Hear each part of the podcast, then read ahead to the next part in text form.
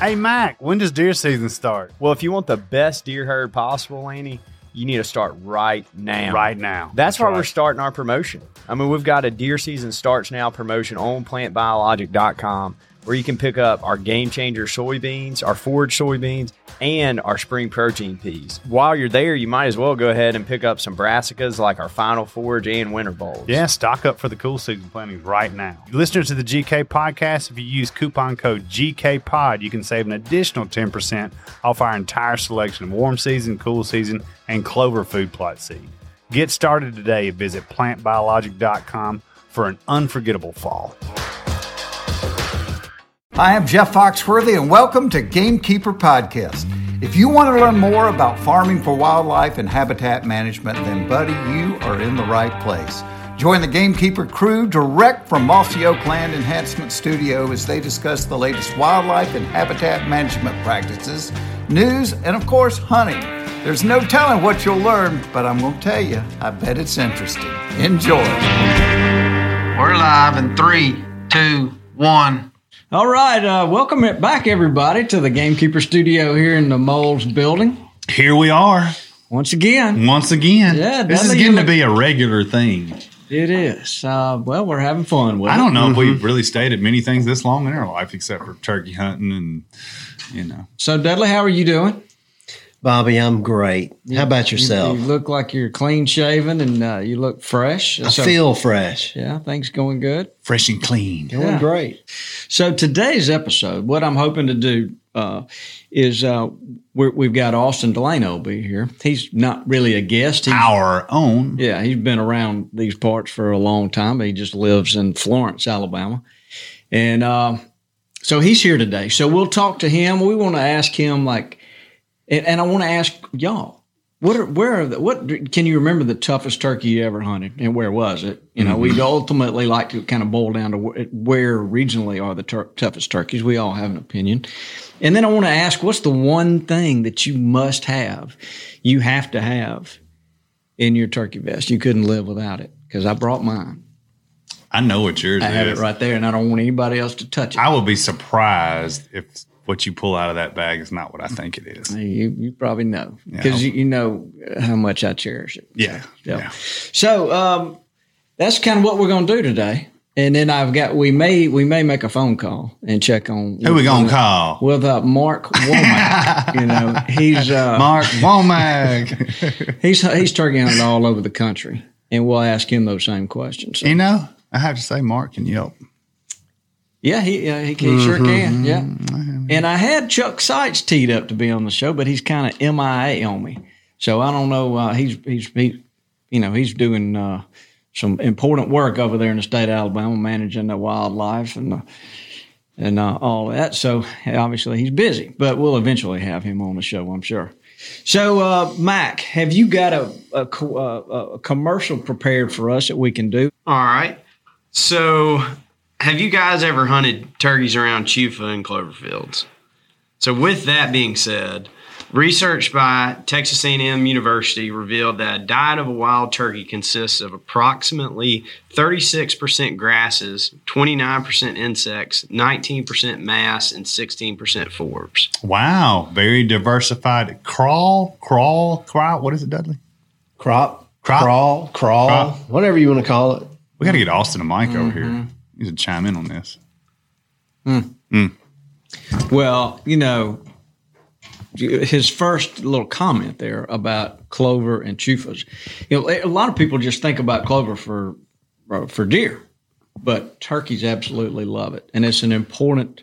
Uh, if you've got it on your property, it's it's there to nourish them. They'll they'll. But they also they can chase insects in it. They Bugs. Really good. Yeah. It'd be good if we had a bug sound bite. You know. It would be good if we had a bug, an insect sound bite. Yeah, so we're good. doing we're doing good just to get this recorded. Yeah, there it is. There what? Is. What? yeah, I think I think we're doing good. So I see that Austin has been led into the room from the from outside. He's in from the, the holding chambers. Yeah, it's the, he's. Uh, it, this is going to get real confusing. That I just found out we have another Austin. Yeah. Oh yeah. Yeah. Oh, it won't be that bad. No, wow. We're going to have to have a nickname. I just connected for one those. Well, he's Austin the intern. There you go. And you are Austin. The Austin. The Austin. Yeah. Hey. You know, Austin and I go a long ways back Wait. when we had, he was managing the little property up there that we leased called Deer Step. Mm-hmm. And so I went up there to look at Deer Step for the first time. And the way that I got to look at it was I told Austin, I really need to come turkey hunt this place. No, yeah, I'm going to have to come over here at daylight in about April first, if you don't mind. And uh, so that's what we did. Hey, we had some fun turkey hunting. That's how we met. We had some really good hunts in there. It's a good turkey hunting place. Yeah. It's a fine lodge, too. Killed a turkey that first morning, too. We did. And made a fairly short hunt. It was. He drummed a lot. That was a great hunt. I can remember. We made a big circle on him, and I guessed right about where he wanted to be at. That's Bobby, always good. I think Bobby thought I was maybe a better turkey hunter. I really was. Nah. Yeah, that was a good hunt. They're all good. Yeah, no was, wonder you got hired. You took a turkey hunt and you killed a turkey. You are all of us right now. Yeah, that was good. Me and Lanny had a really good hunt there. Yeah, we did. Messed up by a couple of hound dogs. Remember that? Oh, yeah, I did. On that hill right there. We called them off of public land, mm-hmm. strutted all the way to us. And, it was, and we were in this awkward position. Yeah. We were all downhill but and couldn't we do anything with it. Double up. Yeah. And they got to that magic seventy, eighty yard mark where you're like, all right, time to click safety off. And uh, not only did they, yeah. not only was it noise, they ran right through the yeah. middle of two. The turkeys were here. Here comes the dogs. And they ran them on off. Uh, but, been there, done that. But we persevered, put the old loop to loop on, didn't we? Yeah, went back, got on a different ridge, and yelped them right back up. Mm-hmm. Booyah. Mm. Mm. When, they, when they want it, they want it. That's that right. sounds fun. So, I, you know, I think we have totally derailed Mac's question or his... his oh, well, we were talking about clover. Here. We were talking about clover and chufa, Chufas. Just to circle back around and try to... All so together. Let's finish that. But right now, the point is, right now, is at the spring of the year, you need to be thinking about what you could be planning for your turkeys for next year. Obviously for this year, but thinking because a lot of guys are going to go to their club and they're, they're not going to have their food plots aren't in good shape. Well, now's the time to start thinking about what you're going to do, so you can soil test and fertilize uh, uh, appropriately, and then and and if you're in the north, now's the time to plant clover, and uh, and then this summer, usually May and June, you can plant chufas. And if you have not experienced turkeys around chufas, I know you guys have. It's a pretty incredible. Mm-hmm. If you don't have pigs. If you got pigs, it's... Uh, so you plant chufas in the spring. You plant them in the summer, in the like summer. May and June, mm-hmm. and then they'll grow all the rest of the summer and kind of mature as the winter begins or the fall begins, and they'll start scratching them up in the winter and really get into them in the winter and the spring. Yeah. I think that's the biggest misconception a lot of guys get with planting something specifically for their turkeys is not realizing it's not going to be ready tomorrow. Right. You know, we're doing this for... you know, next the year. Upcoming fall, winter, and hopefully still got them pinned down when the spring rolls around. So, I mean, that's a big part of being, you know, having a lot of diversity on your property, having maybe some sorghum that's still standing. You got chufa, you got clover. Well, and having a long-term approach to your, you know, yeah. what you're doing from a wildlife management perspective. So, Austin, do you remember, uh, this is going back fifteen years ago, but when we were first developing Whistleback, just trying to come up with it. We tested it along the road there at Deer Step, planted that mile-long road. We planted the edge of it, and you could not ride down that road without seeing. There was about ten or fifteen hens that would stay up there in that stuff, and that made me fall in love with They lived in it. And what was funny was, you know, after years of putting it in some of the same spots, it didn't only took about one season for them to realize the stuff that was tall, like the Egyptian wheat, they'd start flying into it on purpose to knock huh. that thing down, you know, because mm-hmm. it's the Egyptian wheat's so tall to knock that head down to the ground. So there was easy pickings. Wow. But then the deer started bedding up in it, and we were like, hey, yeah. there's something to this. Mm-hmm. So that that product, you know, if you look at the bag, you think it's designed for quail or doves, or, but but wild turkeys absolutely love it. It's fantastic. What's Works in a duck hole in a pinch too. It can. Yep. Yeah. But those, I think about those all the time. Those those hens, they they just lived. Couldn't run them out of it. No, it was it was almost like turkeys on the Natchez Trace, where they you ride by and they just look at you. Yeah, they just stare at you like if they don't stop, we ain't gonna stop. That's right. Yeah, that's right. Well, I mean, it's interesting. Even what George said when we were talking to him a couple of weeks ago about, you know, I was like, well, where where are they, are they at the same plot places every year? And he's like, well, they're with the hens. And why are the hens where they are? Because they're slaves to their stomach. I mean, mm-hmm. so it all goes back to, you know, good grub. Yeah. Yeah. So, well, look, uh, let's keep this going. I think, if I'm not mistaken, Dudley has prepared some questions for uh, Austin. Yes. Oh my goodness. Yeah. So, uh, Austin, I don't know if you leave, you know, there's if you listen to our podcast, but occasionally I ask these guys a question, and you generally I am I, still I, I pissed off. Them. I missed the grizzly bear question. I was yeah. thinking about it last night. Well, you got me. Man. Well, he's good at getting. He got me. He's good at. So now, now we know that he's trying to get us. Yeah. So we can add that but to the I, equation, I, Dudley. I already knew that, you know. So right, Austin, okay. so uh, so Dudley, Dudley yesterday was uh, trying to think about what, what you know something to ask you, and I said, well, the sweet spot for Austin is the television show The Office. You know, any and everything there is to know about The Office. All right, so, so the only person in my world who might know more than you about The Office is my daughter Belmont. Ooh. You can mention something and she'll be like, season two, episode four. Yeah. So I, I, I asked her to I asked her to come up with some trivia, and she, oh, man. she obliged. Yeah, and so, we got a great prize pack for you if you're able to win this thing. It's the Gamekeeper prize pack. Yeah. All right. So question number one. Are these multiple choice? Um, no. Okay. Mm. What's the secret for Kevin's favorite chili? Ooh. The secret is you overcook the onion. Oh, he got it. he he so, nailed, like he didn't have to think about that. I mean, come on. But, okay, so is this a typo in my wait, daughter's wait, wait text? Wait a minute. You said undercooked. I said, said undercooked. Overcooked. It's overcooked. We, we need to fact check. That may be yeah, an autocorrect. Yeah. yeah. We hope. But the best part of that whole episode is him walking in, spilling this gigantic military pot sauce for the chili. Yeah, I remember that. And putting it back into the clipboard. it, it looked like somebody gave birth there. In uh, all right. Question number two.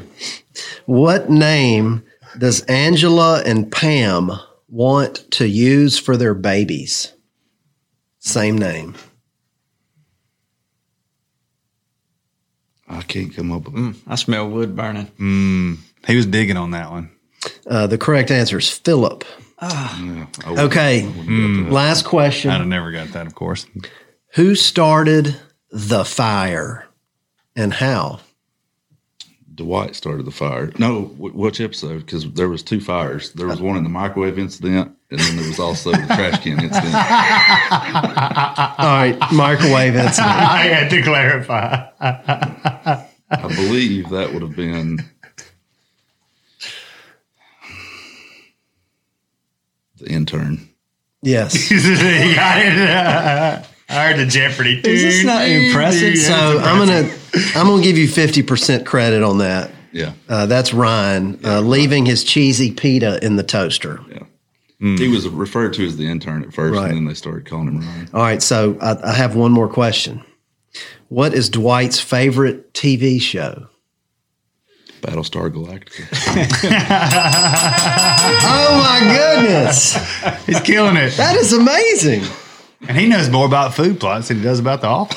I don't know, man. I tell you what, he knows a lot about The Office. Oh, my gosh. It's like he I'm knew really asked a chili question. He's like, you can just randomly text Austin at any hour of the day or night, and he'll say, hey, I'm watching, um, I'll watch The Office rerun. It is undercooked, the onions. It's undercooked uh, onions.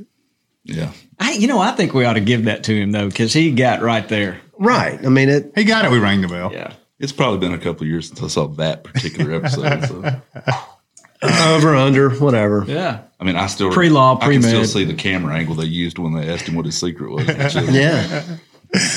Oh, me. That's uh, great. That's good. Well, so why don't we uh, just go straight in? I just got a text from Chuck Sykes. So is he in? He's, he's, he's We're going to talk so, to Chuck. Yeah, yeah. So, all right. So why don't we? Uh, why don't we talk first about what's what one Good. thing that we can't live without. And then uh, and then maybe we call Mark, and then we'll just keep moving like that. How's that sound? Sound good to me. Yep. All right. Okay, Dudley. Okay. Two things, actually. One, uh, I, I finally lost it a couple of years ago, but um, it's kind of a lucky thing. My dad used to carry his turkeys out of the woods with a shoelace. He would wrap it around the barrel of his, his the thirty-inch barrel of his Remington eight seventy. Uh, you know, tie the tie the legs up with the turkey, and then sling that over the vent rib, and then put the gun over his shoulder and walk out of the woods. And so, um, all the the vent rib is bent on my eight seventy from all the turkeys he hauled out, uh, and uh, it fell off my vest a few years ago. But uh, now the, the uh, shoelace, the shoelace, the lucky shoelace. Um, so do you, you don't have it anymore? No, I lost it. Oh, yeah, man. It kind of stinks. But um, it's one with the earth somewhere. Yeah. Right, right. It fell in a good place for him, I can assure you. Um, I always carry a paper bag to put mushrooms in that I find in the woods when I'm turkey hunting. And I, I think a lot of people do that. I don't know. That, that's not exactly what I was expecting you to say, to be honest with you. Y'all are two different levels of turkey hunters. We were talking about this this morning. Yeah. Okay. I mean, what am I going to say? Toilet paper? I no, mean, who doesn't no, put like toilet a, paper? No, I, I'm talking like a, a, a, I cut off a wing, and I've got a wing that I use, or I've got a certain, some kind of call that right. puts you in a pinch. Well, I'm not always there just to turkey hunt. That's just my that's, thing. Well, that's a good point. So, and, and I, you're, you know what? You probably enjoy the mornings a lot more than I do, be, have with an attitude like that. So good for you. All right. All right, let's next? move on down to uh, – so for, but, but, but to clarify, we've got a paper bag and we've got a – Yeah, whether whether it's some kind of seed or, or some plant I, I dig up to take to the nursery, you know, something. Sure. But, okay. Uh, All right, Lanny, what me. about you? Well, I, I would – you know, I run through mouth calls a lot. So, oh, my gosh. You know, you blow them out, what you do. Yeah, you know, kind of kind of do that. So uh, – I think probably the one thing I've been carrying with me uh, longer than anything is, a, and you've seen me use it, is a real, really old bottomland uh, Critter Getter owl call. Mm-hmm. Uh, and I've never found anything in the world that compares to what it sounds like. I don't even think Critter Getter is in I, I've tried. Anymore. I've even tried to find. It was a guy named Craig Schultz. Yeah. Um, I need to try to find him, but you know, it's got a it's got a metal um, base to it, uh, and it's it's just uh, the woodsiest, owliest sounding thing I've ever had in my life. So mm-hmm. that you know, have to have. I, I just you know, it's my one of my sacred possessions, so I have that a lot. Uh, and then, of course, where I hunt, you better have that thermocell. So, oh, yeah. Oh, yeah. yeah. That's a good one. That's a good I, one. I, you know, it, it's, killed, it's killed turkeys. I yeah. mean, it's the bottom line because a lot of the places that we hunt, especially here, places where I hunt, you will get oh, malaria. Yeah. Lots of insects. You'll turn it on, and then you'll just close your eyes for about sixty seconds yeah. until it can kind of start And you working. need it, hey, hey, especially yeah. hunting with kids. You know, one of the keys to turkey hunting is staying still, you know, especially with some of the places and the, the degree of difficulty we have. So you got to be still. So, uh, you know. You know, I've never and seen. I don't like spraying stuff on me, so. yeah. Well, you know, I've never seen you. If you take your hat off, you stack turkey calls in the, in, in the yeah. inside of your hat. I've never seen anybody else do that. I wonder if other people do that. I think that was a nineties thing in college. You know, it was cool to have them in there. I, I hell, I think I was the only one hunting in the nineties. I, it's you know, I lose stuff all the time, so I have to uh, yeah. be careful where I put it. Yeah. Well, that's a good one. That's a good one. What about you, Austin? Oh. I'm kind of like that. It's it's more like two things. Um, gotta have tick spray, something strong. The mosquitoes are one deal, and they can definitely ruin a hunt because of the motion. But the fear of getting bit by something that can cause me not to eat red meat the rest of my life is enough to yeah, it's bad. Take a bath and whatever it takes to not get bit by any more ticks than you have to, because you still get them. Yeah, but it's like. Man, well, they just, they find me. Yeah. Everything that bites finds me. Wasps, They after you. They just all. I've got oh that, sweet meat over. Yeah, whatever that signal, that bat signal I put out that says come out me. So that and you know, Deer Step when we hunted up there, there were a lot of ticks up there. That, uh, it, that whole corner of the state to me, of all the places I've been, is absolute worst when it comes to tick. And of all the varieties there are, the small ones, the big ones, the Lone Stars, we seem to have them all. So mm-hmm. that's the one I just can't leave home without. It's going to be tick spray. You know, I'll give you guys a little bit of a. Something that I've learned um, that, that I tried and I was pleasantly surprised. But uh, there's this company called Game Hide that makes the Alematic clothing, and mm-hmm. they and it'll last for I think it's about forty washes.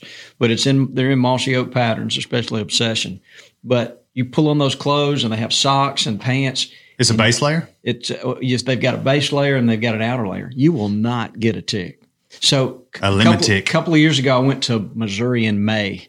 And just the thought of Missouri in May, that's that's tick, tick central. Country, mm-hmm. yeah. And I wore it for three days and did not get a tick on me. Yeah, it, it's amazing stuff. I had something similar to that years ago. Y'all remember Rhino Hide? Oh yeah, yeah. They made I it. Forgot about Mossy Oak Breakup, mm-hmm. yeah. original Breakup. I had some of that, of course, over the years of using it for yeah.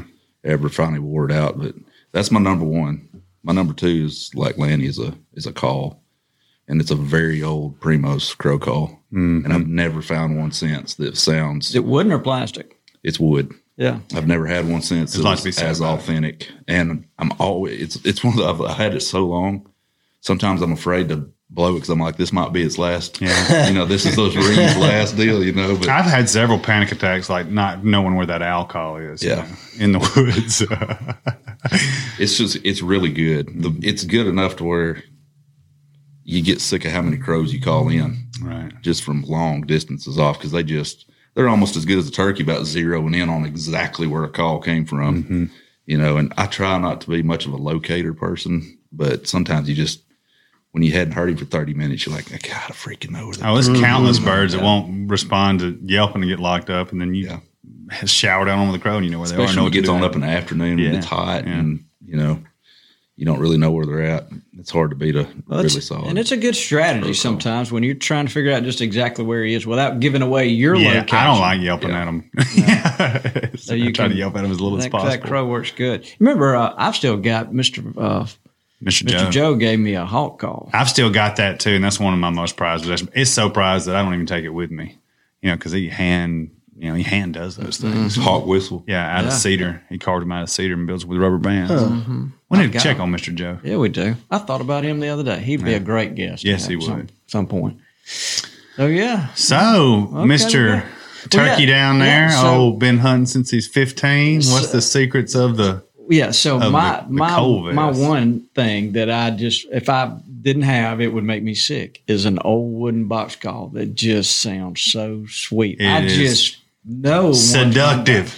It is, and I don't. Th- you know, the, the it, I can't even. I don't even know who made it. It it's just it's just always sounded so good. And I had two. Mm-hmm. And if you remember, about five years ago, I lost one of them. I'm still looking for that one. thing. Oh wow! And I walked around almost the whole day looking, looking for it for and it. never found it. Was but that the, anyway? Was that so, the season you went into depression? It is, yeah. I mean, I, that was. You got it with you? I've got the one that I carry now. Why yeah, don't you chirp so, on it for she, it and, and she's so sweet. This thing is sweet now. If you get... Uh, I, I have to say. All right, here we go. Yeah, somebody should get ready because turkeys are probably going to... They're going to kick in the back door.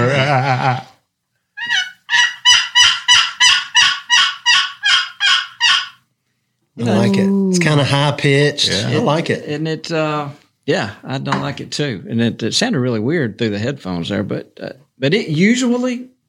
No, they love they, it. They can't not gobble at it. And I think it's because it's high-pitched. It is high-pitched. So uh, I've heard a lot of turkey, turkeys gobble at that thing. If I lost that one, it would, it would really... It really makes Bobby mad when he yelps on that thing, and they don't gobble, and then I yelp on top of it, and they do. He turns around and gives you a scowling look. I've seen that. I look. sound more like the, you know, the girl at the bar that smoked a whole carton of cigarettes. Anyway. I'm trashy. He's sexy. Some, oh, sometimes, right? Hey, sometimes, yeah. yeah. Marlboro woman. Yeah, that's right.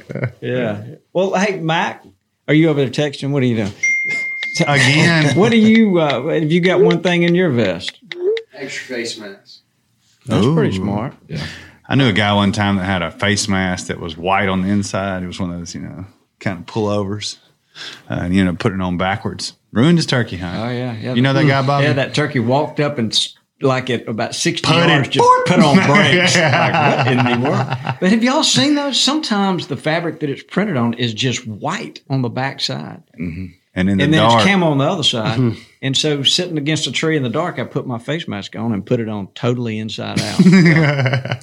Not to get too technical, but one thing I am fairly positive of is the U V on your camo clothing. Uh-huh. If it gets washed in today's modern detergent and stuff like that, because a lot of people don't think about their uh, turkey gear being washed in no scent, you know, no dye stuff. But right. a lot of like a lot of the high end detergents have U V brighteners in them to make your clothes look better.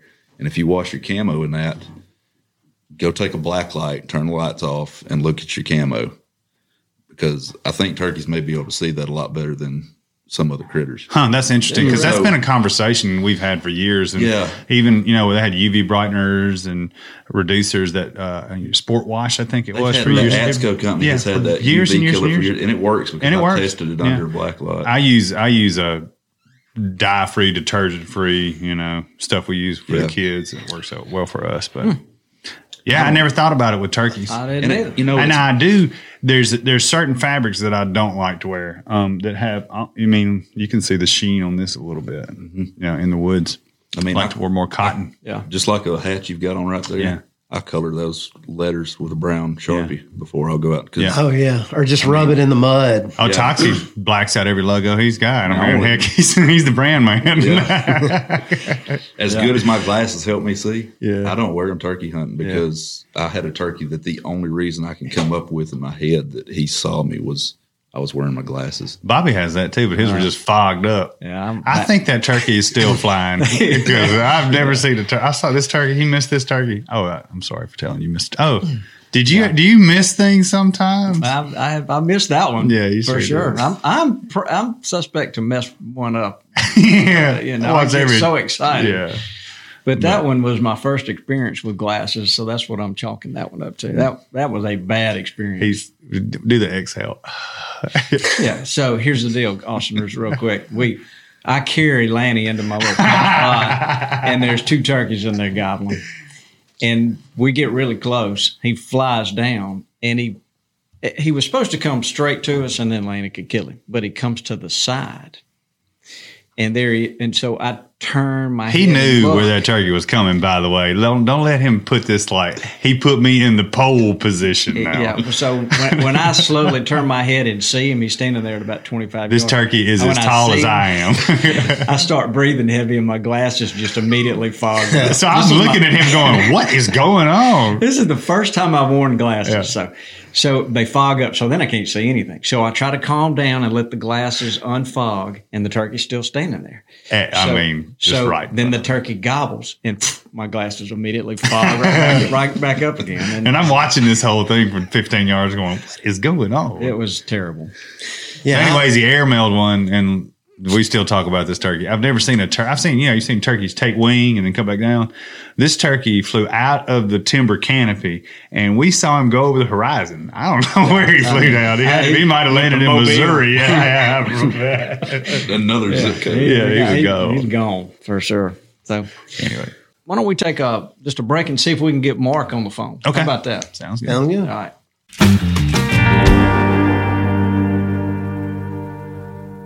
I thought it was appropriate if we're talking about the toughest turkeys, and the one thing you have to have.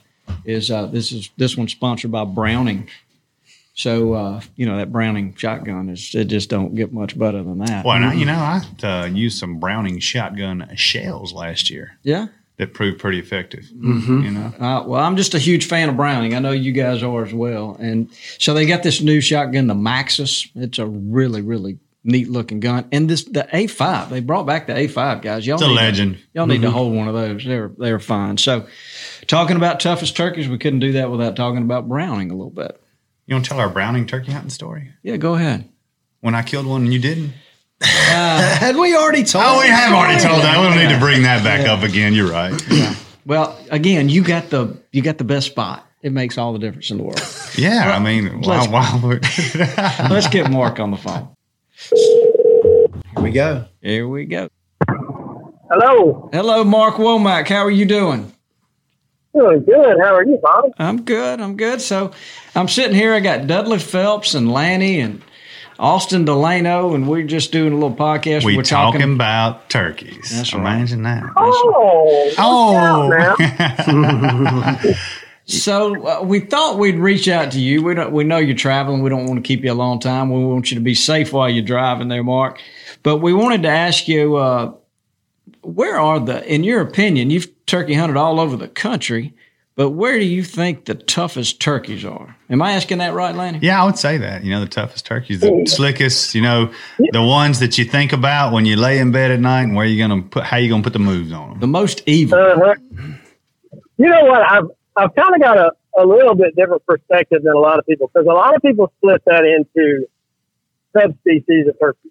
So, you know, a lot of people are like, oh, those Merriams are, are dumb, or those Rios are dumb. The Easterns are the hardest turkeys you ever hunt in the world. Sometimes that's true. But I have also been to Texas on Rio hunt where there are thousands, it seems like, of turkeys on a roost. And you can't get one to respond for any amount of money in the world. So it's, I, I feel like a lot of that depends on the time of year and the mood that the certain turkey's in. And, I mean, the subspecies has something to do with it. I do feel like that is the case sometimes. I'm, I, I would still say that a southeastern hardwood swamp turkey, you know, of eastern subspecies is probably still the hardest overall, but I've had my butt kicked plenty of times by Rios or Miriams or Osceolas or whatever too. So I, I'm a little bit, a little bit different perspective. Mm-hmm. Exactly. Hey, look, t- you know, we're not saying a, any of them are easy to kill. That's yeah. a good point. Yeah, I mean, that's that's point. a different perspective because uh, you know, it's kind of like when you're duck hunting and and. You know, you decoy thirty ducks and they end up getting away, you know, because you have a hard time picking the right one to shoot at, you know. And, you mm-hmm. know, in the case of turkeys, there's just too many there and you don't, you're not really able to call directly at one of them. Well, the scenario he described, that's frust- that's They're frustration. I mean, yeah, what are you going to do? One, well, you know, you're one hen versus, well, some people sound like more more than one hen, but I sound like I think about one hen. Yeah. You know, how do you, you know, the other thing.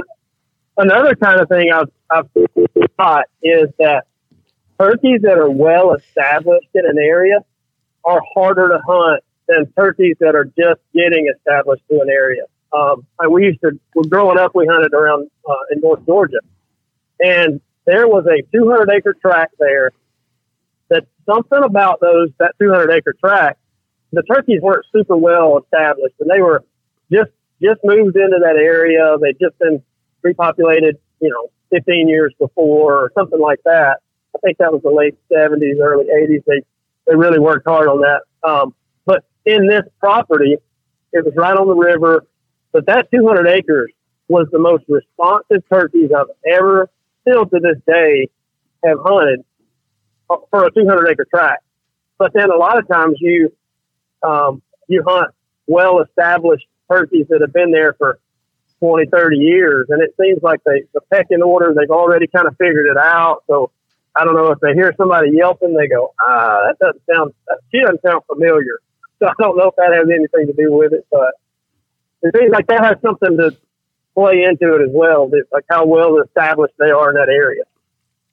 Yeah, I can see that one hundred percent. Totally. Because we talk about, you know, them establishing their hierarchy and the, the, the flock reshuffling. You know, if you just hit some new ground and somebody over there talking to you, you might go over there and see what's up. Yeah, for sure. That makes well, total I know, I sense. Think it's, I've had a I've had a slam dunk turkey hunt. Always turns south, it seems like. Oh, this was, this was coming into this field every day. I'm usually like, no, I'm, I don't want to hear slam dunk. Because a slam dunk is never a slam dunk. No, you're exactly right. That's what I love about it. Because it's they're always going to take a right turn on you at some point, no matter what you, how far ahead of them you think. I say most of them. Oh, you know, for sure. You know, Mark was talking about the Rios, and, mm-hmm. and my experience with those birds are it seems like when they wake up that morning, they've got their mind made up where they're going to go, and and if you're not on that side of the roost, it It, it doesn't, doesn't matter. It just doesn't matter how good you sound. They're going to go where they've got their mind made up. That's been my. And it may be at four o'clock in the morning. That's right. Hey, I looked to your point, Mark. I've been in Texas before and had uh, as many turkeys, as many longbeards in front of me as I've ever had, and I walked out of there empty-handed. Yeah. Mm-hmm. For sure. For sure. So. Yeah, they they hit the ground in the dark sometimes. So we, I mean, filming especially, it's hard to.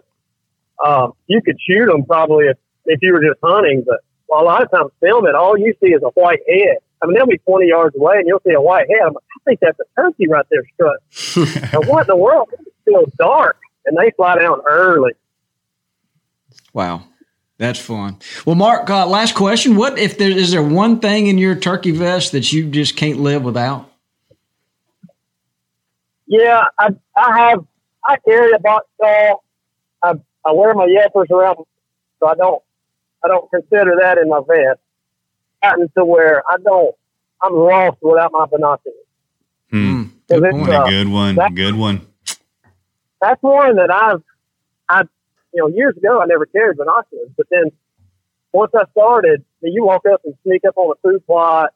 That that could be the difference in killing a turkey and not killing a turkey. If you see them before they see you, which is rare.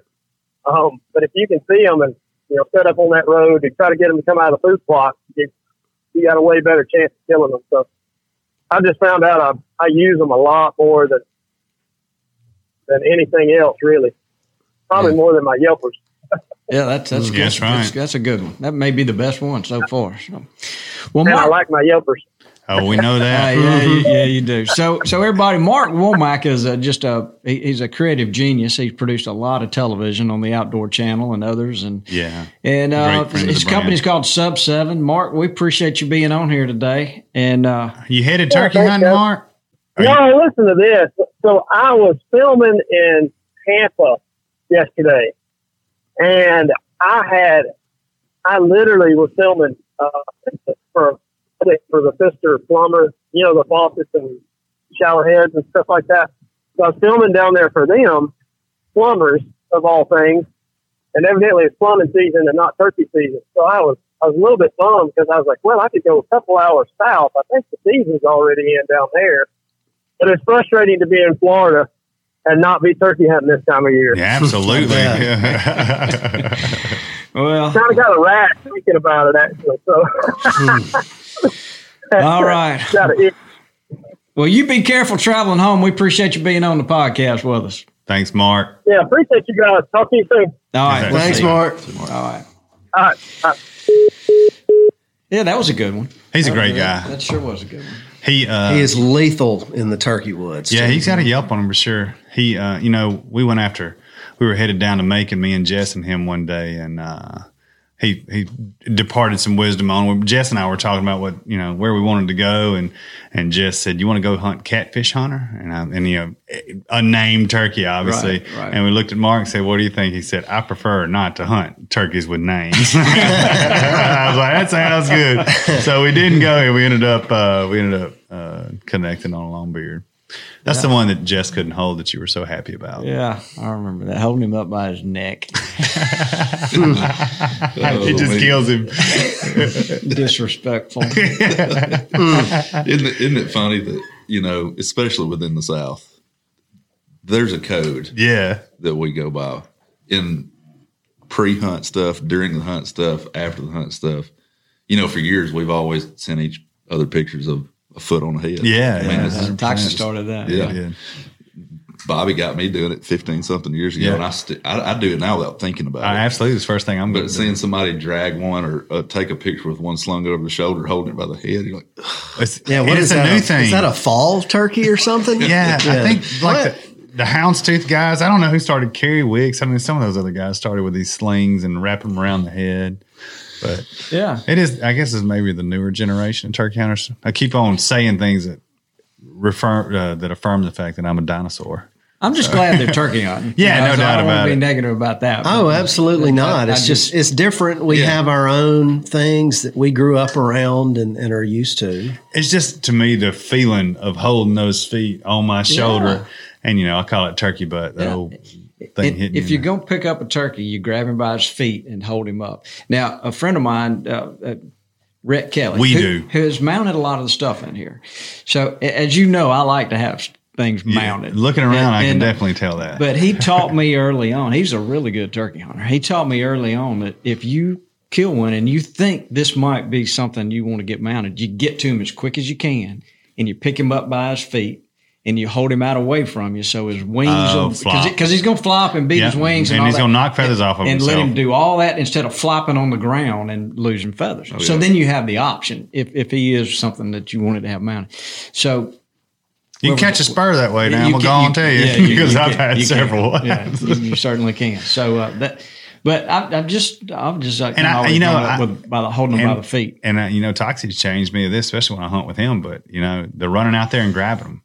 You know, that's, uh, no, that's yeah, something it, I do. Yeah, it is. Yeah. It, it makes me crazy. Too, yeah, it makes you crazy. And I can't, I just, all I can do not to do it. I was, you know, I, I was, I'm scared to go and get away. You know, I've had to run several of them down. So, yeah. Oh, yeah. Because yeah. you, With, uh, I mean, with Lanny, there's usually multiple shots fire out at, yeah. at some point. Hey, oh, hey, that scared hey, me. Hey, hey, I think I'm hitting my target at least. I'm or, bringing back to me. Yeah, or if you've hunted with Bobby, you're trying to shoot before he does. Yeah, that's exactly what it is. You know, my ears are still ringing from hunting with him. Good grief. Uh, Lanny, uh, Austin's got a good, we had a good one one time. It, it was within a split second. Yeah. Yeah. It was. But I mean, I remember, I mean, now, now that we have these fancy loads, it's, it's different, but, uh, I remember shooting at a target with my dad and there being like six pellets in the head and being excited. You had to get on them. Being excited about yeah. that. And yeah. if you shot and didn't get up and run at the turkey, you were an idiot. Well, yeah. I think in the old day, that's what they taught you to do. That's, right. what I, that's how I learned shot, to do it. Get over there and stand on his head. That's how I learned to and, do it. But, you know, one, one thing that we've learned through the years, if you've killed him, you know you've killed him. Oh, sure. But but then if there are other turkeys there, you know, you're just trying not to educate them because it scares the heck out of them when you jump up and yeah, especially run. me. And, and yeah, it, but it oftentimes just the gunshot itself doesn't necessarily freak them out. Right? Maybe it's something similar to a thunder, but when you get up and run, now that that that changes the game. That freaks me. I, I mean, I can tell you, uh, one, two, three. I know a handful of turkeys that I would not have gotten to the house if I hadn't run on. So, oh yeah. Well, you every year you have a story about choking the wrestling one night. yeah. yeah, I mean, I think this turkey right here. Yeah, that turkey right there. Yeah, I had to put him in the old uh, sleeper because I ran out of shells. Imagine that. Yeah, yeah. What is- All right. So look, we got another guest. Let's call Chuck Seitz. Um, Lanny, you want me to text you his number? Yeah, How about it? Let me, yeah. Okay. We don't want the number to go out over the air here. So. two oh five No, actually, it's a three three four Oh, what?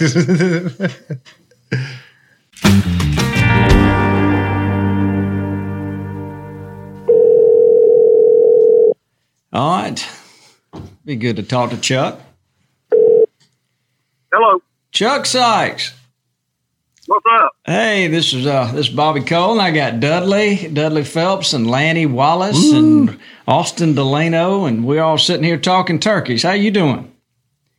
I am. I'm much better than I was this time yesterday. I still get to do a little consulting every once in a while, and we took a morning off and drove to Selma and looked at a pretty little tract of land, and now I got to go back to Montgomery and get back into politics again. It's nice to clear your head every once in a while. Man, hey, Selma's the place to do it, too. We had a lot of good times down there. Yeah. Now, Chuck is the – correct me if I'm wrong now, Chuck. Well, I want to introduce you, right? We Hey, look, we accidentally gave out your cell phone number a minute ago. On no big deal. So. No big deal.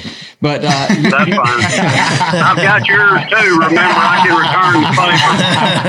can return the favor. so, so Chuck is the, is the director of the Conservation Department. Is that how your title reads, Chuck? It, it's too long. It's head of the complaint department, yeah. director of wildlife and freshwater fisheries. Okay, nice. All right. Well, now Chuck is a is a uh, one of the best biologists I've ever met. He's seriously really loves turkeys. Yep. and uh, and loves all hunting. Mm-hmm. But uh, he's in a great spot to help everybody there at, at Alabama at this position. And we're just we're real proud of you, Chuck, for what you're doing. Absolutely. And, and all that. And uh, so he's taking on the big job when we're over here hunting turkeys. Yeah. Yeah. Yeah, yeah. So, Chuck, we wanted to ask you, and you may be a little jaded, but we know you've hunted all over the country and chased, uh, you know, all the species of turkeys. But where do you think the the toughest turkeys are? You you can answer that for me. You know where they are. Yeah. They're in they're in Mississippi and Alabama. There's no ifs, ands, or buts. Well, that's kind of um, what we were I, expecting you to say, but yeah, I mean it's I. The Midwestern turkeys, I love to hunt them. They're big. They're hard gobbling. They're real fun, but there's nothing like trying to chase a turkey down here in South Alabama or South Mississippi that's had every redneck in the world yelping to it since January when they get in tiger deer season. And it's, there's there's nothing like it. And I can call them a redneck because I'm one too. I've been there and done that. Mm, yeah. Uh, It's just these turkeys are, they get so much pressure. They're hunted so hard. If you can kill a three or four year old turkey down here, you can kill a turkey anywhere. Yeah. That's hard to disagree with. Yeah, it is. Chuck, do you think it's more about, I mean, Bobby and I talk about this all the time, you know, is it a terrain thing? You know, because, you know, a lot of places we hunt, unless it's been a recently harvest, you know, you don't see as much, there's not as much visibility. Or do you think there might be a distinct po- chance that, you know, maybe some of the original turkeys might have been in these these real remote areas, uh, would have stayed around and then interbred with the turkeys that introduced and, I don't know, made them tougher? I don't know. Just what's your perspective on that? I, I just think it's these turkeys have been pressured since the beginning of time. Yeah. I mean, y'all tell me anywhere else in the country where wildlife in general is pressured as much as it is down here. A lot of places that, Bobby, you know, we used to travel all over and hunt together. You could go knock on somebody's door and say, I want to go hunt that turkey out in your pasture. And they say, yeah, go ahead. We don't hunt turkey. Yeah, that's true. It's not that way down here. No. These, these animals, deer and turkeys, get so much more pressure than a lot of places. They are just, you can call it genetics. You can call it, uh, survival of the fittest or whatever, but I just think there's something different about these critters down here. Well, we've always said if somebody's not hunting your turkeys, or if you're not hunting your Somebody, turkeys, yeah. somebody's hunting your turkeys. Well, and he makes a point. You know, that, we've got the longest seasons. Yeah, that's true. And so, I mean, that's October first through the end of January that somebody's chasing that deer. Yeah. Mm-hmm. We, we have liberal seasons and liberal bag limits and that's good. Yeah, not as far as I'm concerned. And, and, you know, a lot of people think just because the season's open, I've got to go hunt them every day. Yeah. They don't realize that it's not a mandate. You can, you know, you can pick and choose. You can only kill two deer. You don't have to kill your three bucks. You don't have to kill a doe every day just because the season allows it. But some people are into the numbers game, and if it's legal to do it, they're going to do it. So it's a lot of pressure. Yeah, it does. It sure does. So, Chuck, what is uh, is there one thing that's in your turkey vest? One item that you just, if, if you if you forgot it, you couldn't live without? You'd turn around and go back home and get it. Uh, really and truly, a boat paddle call is one that if, if I don't have it, I feel naked. Mm-hmm. A loud local box, yeah. Yeah, I mean, absolutely. A, a box call has probably killed more turkeys than anything. Mm-hmm. There's something about the sound of wood, too, in the woods. You know, years ago, I heard, I, I read somewhere that somebody said, somebody like Ben Rogers Lee said that I can always tell if it's a man with a diaphragm call out there. Right. But if he's got a really good box call, I can't always tell if that's a man or not. No doubt about it. I agree with that one hundred percent. Yep. Very true. I mean, I can tell when you're I knows what your sounds like, but and Bill and Tyson, most of the people you hunt with. But. Well, when you get one hundred yards away from somebody with a diaphragm, it may sound good. But like you just said, you can typically tell. but you get one hundred yards away from somebody that really knows how to run a box call, it'll make the hair stand up on the back of your neck. Yeah. Mm-hmm. I mean, it it is one hundred percent turkey. So that is that is my go-to. Yeah. yeah that's, that's... The other thing that I really won't go without, because I've gotten older and lazier, if I hadn't got my chair, I'm going to go back to the truck. I'd rather leave my shotgun in my chair. Oh, that caught me by surprise. Uh, that's good. Yep, a chair and a thermocell has killed more turkeys than any call ever. Amen to that. Yeah, Lanny let Wade in with the thermocell. Yeah, the, the, the chair the chair game has really picked up lately. You, you see a lot of these, you know, ultralight, you know, folding chairs that you can put over your shoulder. Low and, to the ground. Yeah. Uh, you know, everybody was using the, you know, the, the inner tube things, I'm still and whatever's built into yep. their vest. Yep. But you see a lot yep. of people now carrying these fancy, uh, low profile chairs. Mm-hmm. Yeah. And I can't blame I, I them. I will not go, I will not go without it. I mean, it's, and I usually have two or three extras with me where if I'm going with somebody and they don't, and I want them to be still, they're going to carry that chair in there where they can be comfortable and sit still. That's probably the biggest thing, and I've just started using one in the last couple of years. But when you start taking kids, you know, my wife loves to shoot a turkey in the face as much yeah, as anybody. Mine too. Being comfortable trumps all else when you hunt the way we hunt, where, okay, this turkey didn't work, let's go get on another one. Mm-hmm. But if you can get against the right tree and sit down and be comfortable, number one, you keep your, you keep your gun steady. Mm-hmm. You can always adjust your knee and keep that gun right at the level you need to, versus getting really tired and having to hold that thing the entire time. You just, you don't get that, you know, foot up underneath you. My Barrel back's, fatigue. my mm-hmm. back's cramped, mm-hmm. my legs cramped. Mm-hmm. You know, that root's eating me up. Oh man. Well, and a lot of I'm times give you me get a chair, man. Where there, well, there, there's the times that you get in spots where you don't have a good tree. You're hunting on the edge of a pasture, you're hunting on the edge of a clear cut or something like that, or you need to get, get out in the clear cut, you can take that chair and get next to a root ball, mm-hmm. and you're comfortable in your head. Back up into some briars or something. Yeah. yeah. Yep.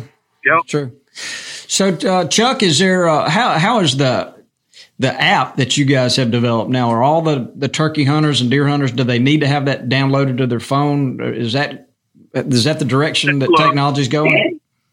It, it is. It's the easiest, most uh, efficient way to do it. You don't have to carry a piece of paper. You don't have to carry a pen. You download the Outdoor Alabama app, and it'll take you about forty-five seconds to do everything that you need to do. While you're standing there and the turkey's still flopping, you can go ahead and register him and be done with it. Mm-hmm. And I think most states have that now, so anybody yeah, listening probably's got something similar wherever mm-hmm. they are. So. It's yep. new for us in they the do. South to have to check stuff, yeah. you know. And when I, first time I went to the Midwest, they're like, you know, how do y'all tag? I was like, what, what's that? yeah. yep. You put it in the back of the truck. yeah. yeah. But, yeah, the technology's there. Uh, we need it, too. So I know that information is huge for y'all to be able to make the best decisions as possible for the wildlife of the state. So it's a great thing. Everybody needs it, to it is. About it. We're, we're about five years into Game Check with our deer numbers, and this year I think is the first year that we finally got enough compliance where I am really confident in what we're getting. Uh, last year we had about ninety-four thousand deer recorded. This year we had one hundred ninety-five thousand recorded. Oh wow! Wow, good. So good. we're we were we were anticipating forty percent, forty-five percent. What we were estimating. Now, I think we're going to be around eighty-five to ninety percent compliance this year. So that's where we need to be. And we take, we took that data already and we have fine tuned some of our deer zones with it. So for that's all great. The people that said we don't need that data and we're not doing anything with it, well, we are up in Austin's neck of the woods up there where we got zone C and D, and we're fine-tuning each year based on on what our biologists think, but also based on hunter numbers and what they're killing in those areas. So it it's working. It's doing exactly what we told everybody it would do. Yeah. It makes perfect sense. I'm I'm, I'm super pumped about it because, and Chuck will attest to this, y'all have all hunted Alabama. There's no other state that probably has more variation amongst the deer herd than Alabama. Yeah, good point. Well, it has it has more physiographic regions, I believe, than any state in the U S. I mean, I can think off the top of my head of a solid five different areas you could go to and hunt five distinct ruts, hmm. you know, hardcore chasing. No, absolutely. And we can go back and prove the science behind it. We've got traditional stocking data, and all this is, is on outdoor alabama dot com. Anybody can go fact-check me on it. But we've got stocking data from where deer were brought in from a half a dozen different states, where they were released to this day, and this was in the forties, fifties, and sixties. To this day, those deer still rut the way they did back then, because our deer numbers were so low at that time, it didn't get washed out. Mm-hmm. So those those Michigan deer or those North Carolina deer, they still rut like they're in Michigan. So you can realistically hunt the rut in Alabama. And I'm not talking about a secondary. I'm talking about peak rut, November, December, January, and February, just depending on where you are in the state. Wow. And some of that is within the same county. Yeah. That is, that's just really outrageous.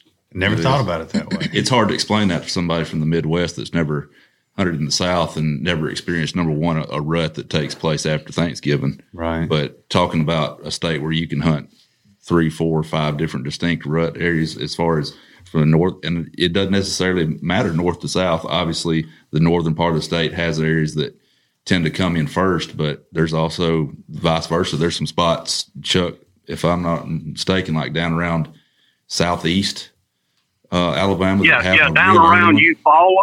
Yeah. Yep, in Russell and Barber counties down in there, you could literally hunt three or four ruts in the same county. Mm-hmm. Mm-hmm. And then wild. You go right across the river, and it's it's in October, isn't it? Mm-hmm. In Georgia, I think. It, it's Yeah, Georgia rut is early, but we have some of the Georgia influence, and then we've got some of the other states' influence. And just for example, up in North Alabama, we took deer back in the forties and fifties from Fred T. Stimson Sanctuary down in Clark County and put them at Redstone Arsenal.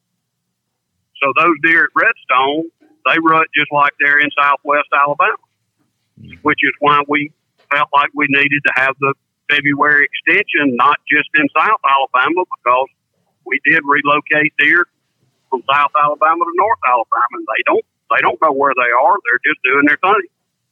Hmm. Yeah, pretty wow. unique. Very unique. Well, Chuck, we've enjoyed having you on here. Is there anything before we let you go that you want to communicate to the anybody that's going to hunt Alabama this spring?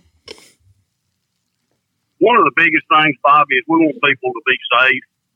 We're on track right now to have the fewest hunting accidents and fewest fatalities that we have ever had since we've been keeping records from the mid seventies. Wow. And I want to keep it that way. Yeah. We yeah. have done a huge educational campaign.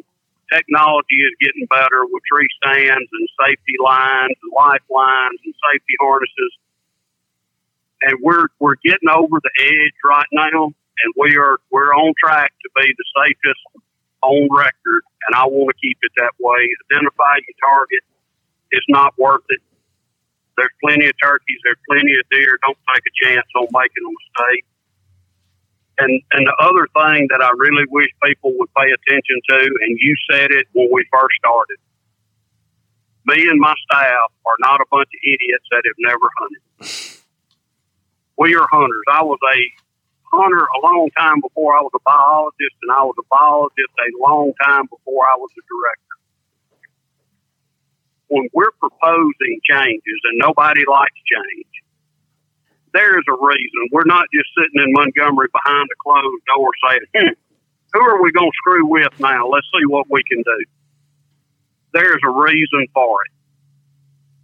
And I really wish people would just step back and think a minute before you pop off, because we are hunters, we are fishermen, we're not doing this job to be millionaires. If we were, we'd be in the seed business or the camo business. Yeah, right. we're, we're doing this because we love it, we love the resource, and we want to leave it better. That's exactly right. So, uh, yeah, public that, servant, that's, that's what you are.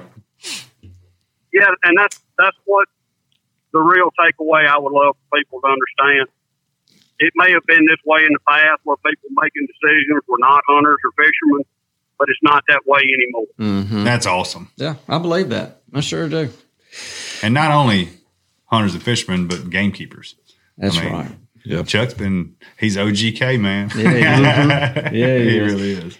Well, Chuck, we've enjoyed having you on, and, uh, and, uh, and, and thanks for what you're doing over there, and stay in touch with us. Yes, sir. I appreciate it. Y'all have a good one. All right. Appreciate Thank you, Chuck. You, Chuck. Thanks, buddy. All right, that was Chuck. Tell Austin, tell Austin to stay out of the gym, or he's gonna be so big he ain't gonna be able to get in the room with y'all. Yeah. He's on that biologic diet. He's in two chairs over here. Yeah. All right, uh, y'all have a good one. See you, Thanks, Chuck. Thanks, Chuck. See you, buddy. See you. Yeah, so Chuck, he's got a he's got a big job over there. Huge in job. Montgomery. He's, and I was gonna mention that earlier. That that change is what freaks people out, you know, and uh, that that's a tough job, you know, being on the front lines, trying to help make the rules that are going to benefit the public, you know.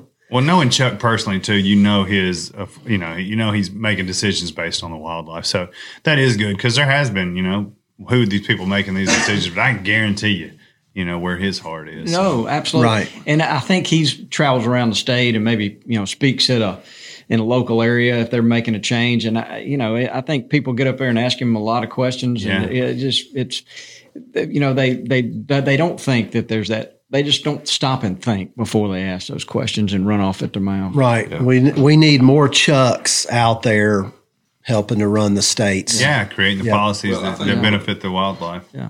I think, you know, one of the biggest assets he's got for doing the job he's in right now is where he's been before that. Just as he said, he was a hunter first.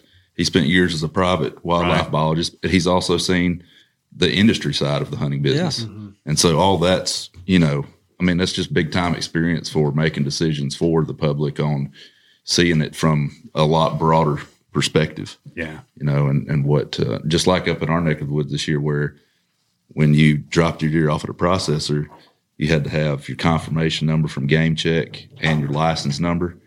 I mean, all that's just killer info wow. for guys yeah. at making the decisions, because all of a sudden now there's a lot of people that process at least one deer a year, you know. So all of a sudden the guy that you you didn't get any info from them, you didn't know how many deer a year they killed right. or now what the know. what the you know sex was of the deer. Now you know uh, not only for buck age structure, deer density, all sorts of things, but you're also getting info on, you know, these the guys that kill twenty deer a year, guys that kill one deer a year. I mean, because there's a big, big gap. Like Chuck was saying, there's, you can kill a lot of deer in states like Alabama, Mississippi, and somebody take full advantage of, you know, shooting a lot of deer for them, their families, and all other types of other people. Mm-hmm. But uh, really good, invaluable information mm-hmm. when you can get it like that. Yeah, and good data. I mean, they got to have good data to make good decisions, you know, especially, you know, from a biological perspective. So yeah, yeah. And I guess there still are people that are just scared to give them that information, and there's no reason to be that way. Look, I mean, I'm I was one of them. You know, I'm a public land hunter, and I don't want to disclose where. I don't mind telling you what I did. I just don't necessarily want to tell you where I was doing it.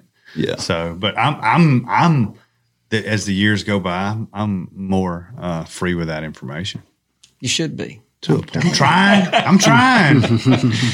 Well, I, and I, I sure checked everything in Alabama with the truth at the exact moment. So, yeah, yeah. You know, it, you know, and some of the stuff you kind of got to stop and think, because we hunt multiple states, and some right. of them the laws are a little bit different, and you certainly don't want to do anything violate any laws. So, yeah. You just have to think about the big picture.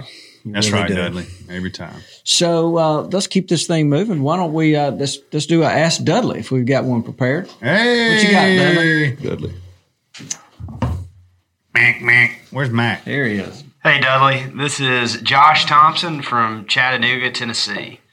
Hey, Dudley. What do you think about frost seeding clover in Tennessee? My lease is in the Tennessee River bottom near Chattanooga. It's mostly ag, but they will allow me to have a few plots. Thanks. Josh? Good question, Josh. Um, and I'd like I'd I'd like to get uh, Austin's perspective on this as well. Um, it's kind of up in his turf area. Yeah, yeah. yeah Austin's Austin's he can, he can grow clover on rocks up there. So. Sure, yeah. You have to. Um, yeah. choice. Josh, clover seed. Uh, you know, it's a perennial, um, and now's the time of year to do it if you're going to do it.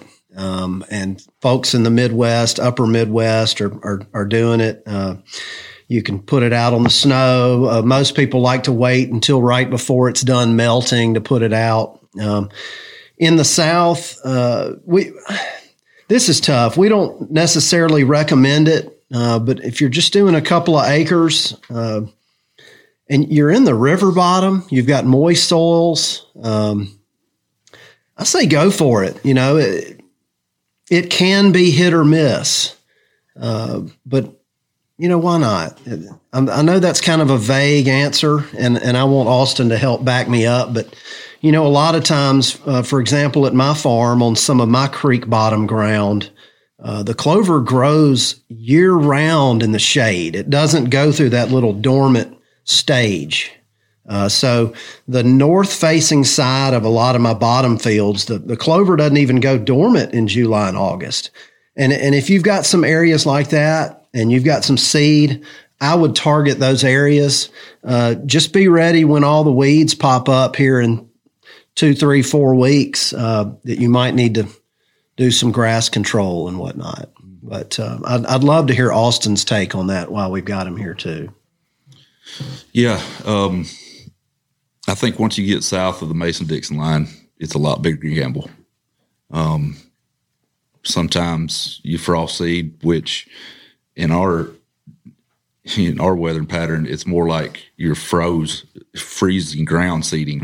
You're waiting for – I look for a two- or three-day stretch where it's going to get down in the mid-twenties at night.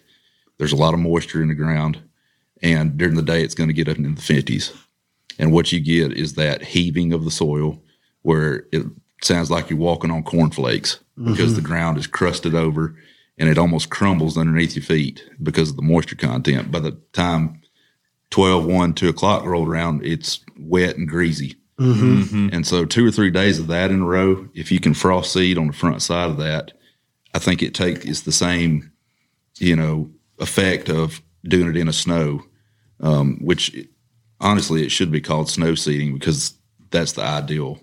You know, is the, of that snow pulling that clover seed down into that magical quarter inch range there. But for us, it's more like frozen ground seeding. Mm-hmm. But yeah, it, it's a gamble still. I mean, it's not even one hundred percent up north and in the Midwest. It's still kind of a, it's probably going to work. But like you said, Dudley, being sure to be ready to control weeds is probably the biggest thing because it's it's not like these things are going to, you're going to turn around and do this in early March.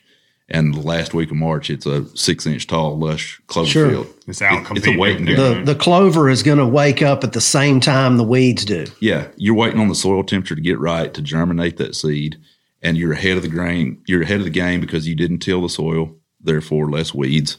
You didn't till the soil, therefore less moisture loss. And it germinated. It's going to take off slowly but surely.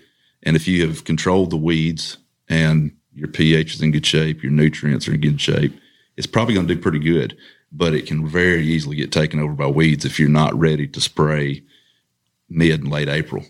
Um, and you'll never know whether your frost seeding was all that effective or not. Mm-hmm. So it's one of the gambles uh, in that the clover will not develop a strong enough root system to weather through a hot July and August. Yeah, I think that's mm-hmm. the biggest thing that people don't, don't see is even I think back to year like twenty twelve when we had zero rain in May and it was extremely hot. Mm-hmm. Well, if you frost seeded that year in Alabama, Tennessee, Mississippi, you probably got no stand because there's just not enough time for that clover to build enough of a root system to come back and make it through that and do its job of being a perennial. Right. So, you know, up north you get a your cushion and, and margin for error is just way bigger. You know, because you could say, okay, my frost seeding didn't do well, So I'm going to go plant it in May. Well, right. They've got great moisture. The weather's good. But, you know, we may have ninety-five degree days by the time into May right. gets here easily. And the and the rain shut off and not see another one until October. You just never know. So, yeah, yeah, Bobby, no doubt. Well, it sounds like we missed the prime opportunity to frost ice seed down here a couple of weeks ago. Yeah. the The only reason I was like, go for it is is because of where he is. He's mm-hmm. in a river bottom. You know, yeah. if you were doing logging decks on ridge tops and things, I'd, I'd say wait, quick. wait till the fall. Yeah. And the good thing is, besides maybe a little bit of loss in the, you know, the, the input on seed cost, you haven't lost anything, so to speak. Mm-hmm. I mean, if you frost seed and it doesn't do what you expected, you know, you're not, you've still got the, you know, the summer and fall to get stuff going depending right. on what you want to plant. That's so true. It's a, it's not a total waste of time or anything. And sometimes it's maybe just not as good a stand as it could be. And you can, you know, come back in there and overseed it. overseed it in the fall or put some cereal grains in there with it to help it get on its way and thicken it up because it's they sleep and then they leap. Yep. That's yeah. part of it. All right, guys, that's good. Thank you, Mister Know-It-All. Man. Plural know-it-alls. Yeah, know-it-alls. All right, that's well, uh, Lanny, what did we learn on this one? Uh, let's see. I learned... Man, let me back up a little bit. I bet you're going to get you a chair to sit in. I don't know. You know you know how fidgety I am. I move a lot. I don't like to tote them. I don't like to carry I, anything. I don't either. I, I've gotten – I think you and I have talked about this. I've gotten to where I used to, like, have all this stuff with me, and I like having as little as possible yeah, I now. Too. I like to be nimble, yeah. you know, and – I'm going to leave it somewhere if I Yeah, yeah, it. plus I'm going to leave it. I'll go back and get that later. Yeah. And, and I don't even use all that stuff anyways when it comes down to it, so – But uh, uh, did you, you know, learn anything, Dudley? Uh, I learned to be more scared of the insects that are going to bite me and give me problems. So you, you've raised his paranoia. We've raised yeah. his paranoia about ticks. And I'm tempted to try the chair thing. Yeah, yeah I could see you with a chair. Yeah, I could see him hunting a chair too. um, one hundred percent. You know, the only I, thing I don't carry me- twenty calls. You know, I, I may just take a mouth call or just a, a slate and a mouth call. Um, I don't necessarily need the vest with everything. So if I can just have a chair over my shoulder and a couple of calls in my pocket, yeah, you know, I'm good. The only thing that kept me from going from the chair earlier is is that purist movement we were talking yeah. about earlier. You know, it's like it kind of goes against, eh, you yeah. know. But uh, you you hit the nail on the head with the kids and, and the wife. You know, I'm used to being miserable. I remember Bobby and I at the dummy line one day, and I sat. My back was out, and I sat in a position – till my whole body was numb for about, I, and there was a hen standing on my shoulder basically. And uh, finally, I don't think I ran out that time because I just shot and fell over. yeah, I, you had to run out, but collapse from relief. Yeah, a lot yeah. to be said about that comfort thing when you're hunting with other people. Mm-hmm. So, no doubt about it. Well, so I think yeah, we might. I don't know. Try Gerald one day. Yeah, I, I love my tube. I love my inner tube. I do too. I didn't yeah. So, well, I hope we hadn't put everybody to sleep today. It's just, uh, it's, it's been one of us to, to kind of talk yeah, to a couple like guests. It, yeah. But uh, turkey season is here. We're all excited about that. So I think we probably covered everything. Austin, you got anything else you want to add? I see you over there texting and going away. You got – Man, these guys are fast. Emails yeah, just yeah. piling up. Uh, you get one or two a day, I know. Spring planting's here, man. Yeah. That's right. I mean, oh, it's yeah, I synonymous with turkey season, so – That being said, I'll look over here at Dudley. We should be releasing some inventory on Native Nurseries. Got my Native Nurseries cap on today. Mm-hmm. Uh, so, you know, we want to – we're talking about this a lot to let people know how we manage our inventory. We own, it's like everybody's going to the website and go, oh, I don't have any trees this spring. That's not the case. We have trees. We're just not putting them available for shipment on the website until they're ready. We only want to ship out – you know, our first quality stock, all the, the best things that we have. So it's coming, fellas. Uh, so get ready. Yeah, yeah. Yep. That's, that's great. Same thing with seed. I mean, we got two truckloads coming in. This a truck? Week. Yeah, a truck came this was, was here this morning. There's a lot of seed here. back there right yeah. now. Yeah. whole, and yeah, so, you know, it. to have the freshest stuff available, we can't build it in December. That's right. We got to wait until after the first of the year. You got germ tests to go through. This stuff just came out of the field a lot of times in right. October, November. You don't you don't just throw it in the bag and sell it. So we have gone through everything, and it's arriving daily. Yeah, so the freshest seed, the freshest trees. Right. Here we go. We are we the go. best. Yeah. We're like Browning. We're the best there is. I think they've already got that tagline. But hey. All right. I'm excited. Now I'm excited. Well, guys, I appreciate everybody being here. Austin, thanks for driving down. Yeah, and, enjoyed uh, it. Why don't you say goodbye, Dudley? Goodbye, Dudley. Get us out of here, Cleve. Thanks for tuning in to this week's episode of the Gamekeeper Podcast. And be sure to tune in again. Subscribe to Gamekeeper Farming for Wildlife magazine, and don't miss the Mossy Oak Properties Fistful of Dirt podcast with my good buddy, Ronnie Cuz Strickland.